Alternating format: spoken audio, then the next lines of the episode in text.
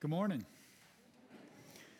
So, today is a feast day, right? You might notice at the top of your bulletin it said that it says that this is the feast of all saints. It's a principal feast in the Episcopal Church. That means it's a big deal. The other principal feasts that we have are Easter, of course, Ascension Day, the day that Jesus ascended into heaven, Pentecost, when the Holy Spirit came upon the people, Trinity Sunday, where we might try to unpack the mystery of the threefold nature of God, All Saints' Day, today, Christmas, of course, birth of Jesus, and Epiphany, when the wise people came from the east and recognized and adored the baby Jesus. and, you know, as I was thinking about these principal feasts, there are others, but these are the big ones. Um, it, it occurred to me that this is the only feast day we have that commemorates people, right? Because the rest of the feast days are either things, uh, events from the life of Jesus, or maybe trying to unpack the mystery of God a little bit. But this day is about people, about the holy people of God, who, in my opinion, means everybody. Y'all, too.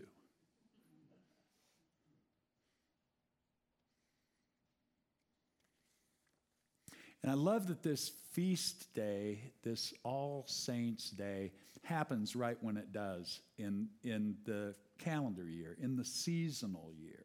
It happens late fall, early winter, around here, I guess, early winter, um, at, at a time when we're in between seasons, right? It, it's this sort of liminal time this time when we've given up that all too short summer and let go of that. And we're getting ready for the winter to come.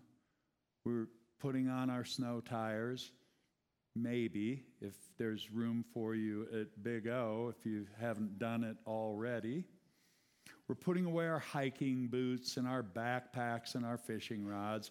We're tuning up our skis and getting ready for the winter that isn't quite here yet either. It's this, it's this really kind of cool and maybe a little uncomfortable in between time in the seasons. And I, and I think that that's a beautiful time. This is a beautiful time for us to recognize the saints.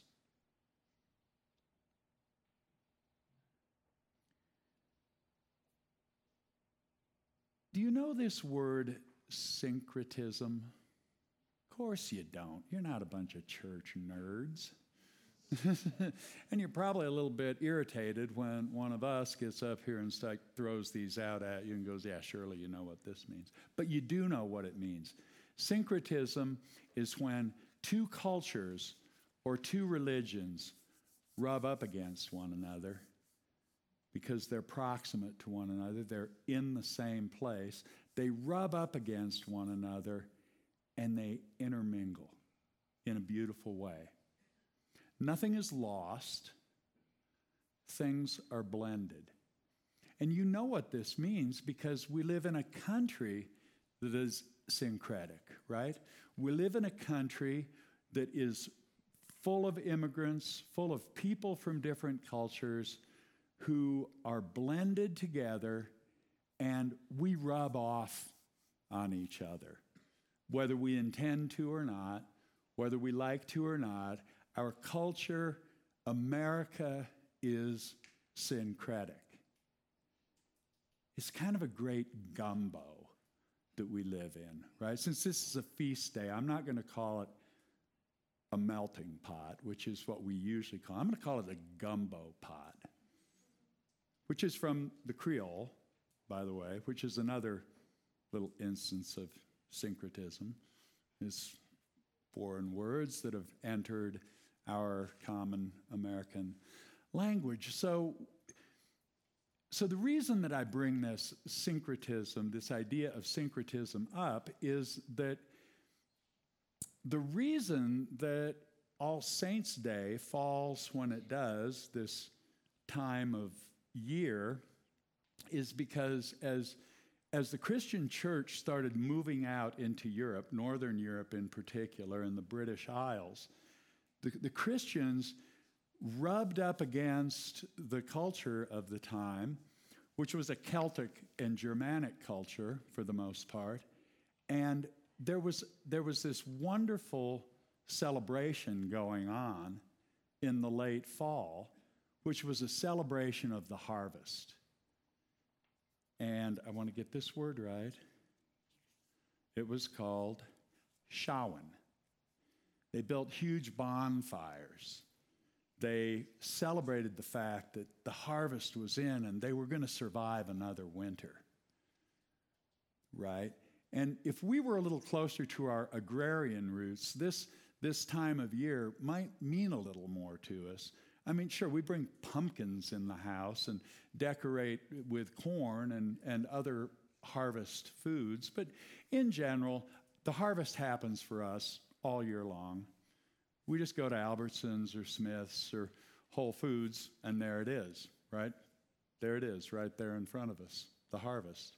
So it might be a good thing to kind of remember this next time we go grocery shopping and be thankful for the abundance of food, the fruits of the earth that sustain us, without which we wouldn't survive this winter. But we're not close to our agrarian roots, but these are, these are remnants of, of old traditions that have now sort of melded with ours. So when the Christians in the British Isles and Northern Europe decided that this was a good time of year to memorialize our saints. It matched with a, with a holiday that was already in place. It kind of matched the, the feel of the season and the feel of this time of year, which is, according to the Celts anyway, a thin place a place where the veil between this world and the next world is thin. And fortunate people can pass through that veil from one direction to another. So it kind of made sense. Pope something or other in the, in the ninth century uh, declared that this was the day not this. November 1st was the day that we would commemorate all saints. Then we decided that we would, on November 2nd, commemorate all souls. All Saints' Day was set aside for those capital S saints, right? St. John, St. Stephen, St. So and so, the ones whom are venerated, probably more so by our Roman Catholic sisters and brothers than, than us, but the, the, the big name saints, the capital S saints, All Souls Day was created to honor the small s saints. That's you and me. In particular, that is the people whom have died the people who we love and are no longer with us are commemorated today. It's a great, so I sort of look at that as maybe the Irish stew side of the gumbo pot, right? Remember, we're rubbing cultures together here.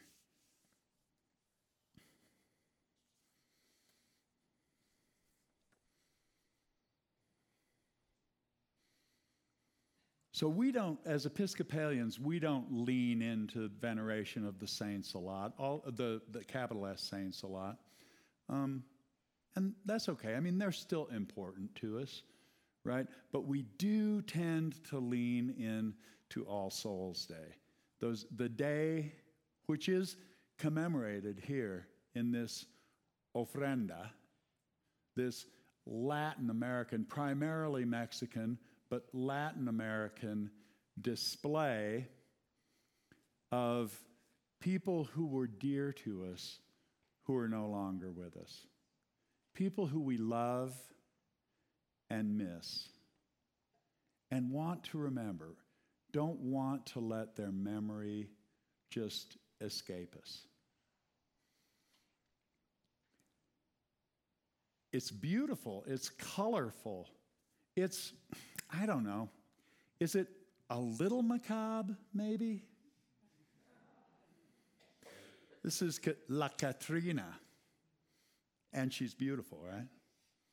And there's some skulls. So maybe this could be read as slightly macabre, but it's, it's not. It's not morbid. This is not a celebration of death. This is a celebration of life. And not life in the abstract, but very specific human lives who have touched very specific human people. And it is a beautiful thing. There's fruit here, there's some hot sauce, there's a jarritos, strawberry, some beans. Anyway, you should all come up here and look at this. Not now, but after church, you should all come up here and look about it. Look at it.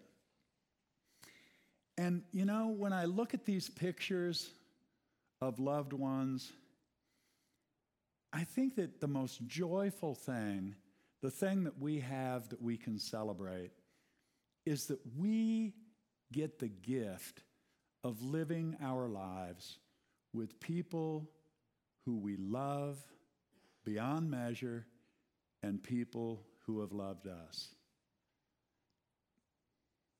And it's kind of the great mystery of life, isn't it?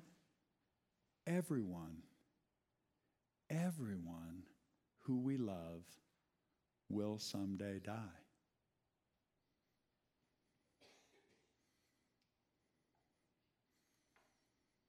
But as long as we are alive, their memories don't have to die. And our tradition, we believe that those who have gone before us are now in the hands of a loving God.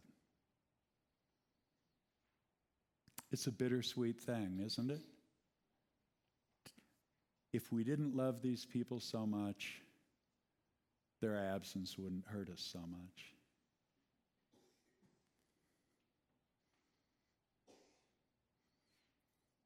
But they're still with us in a very real way. The book of Hebrews and the book of our book of common prayer talks about the saints who have died as being a great cloud of witnesses. That we're, we're surrounded and supported by a great cloud of witnesses, which is a beautiful image.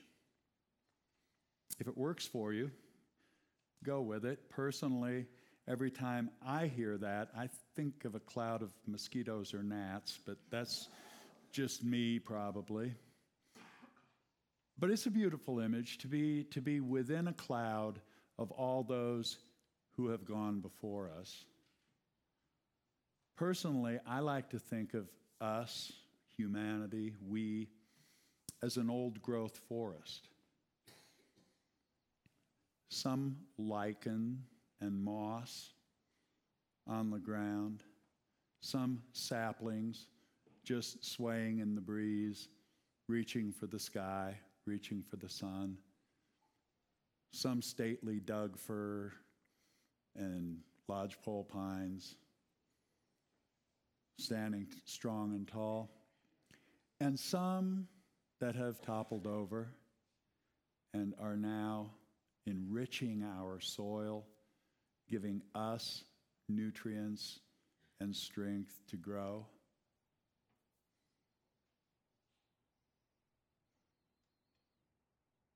We're all in this together.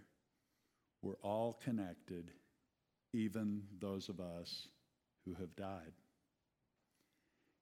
And I love the words that come from our burial of the dead service.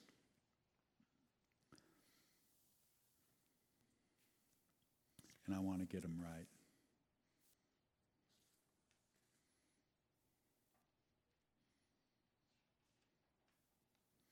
At our burial of the dead, we say, and this describes so well the mystery and the bittersweet nature of this life that we live. We say, even at the grave, we make our song, Alleluia, Alleluia, Alleluia. So have a feast today. Go home and cook whatever it is that brings you joy that you can celebrate with, or have communion and have a feast of sacrifice and thanksgiving. And if your heart is broken because someone you love is no longer with you today, have a feast of tears today. Because there's nothing wrong with weeping at our loss. But most importantly, since it's a festival day, live fully into this day. I'm sure that if the dead want anything for us, it's that we live fully into the life that we have. Even at the grave, alleluia. Even at the grave. Amen.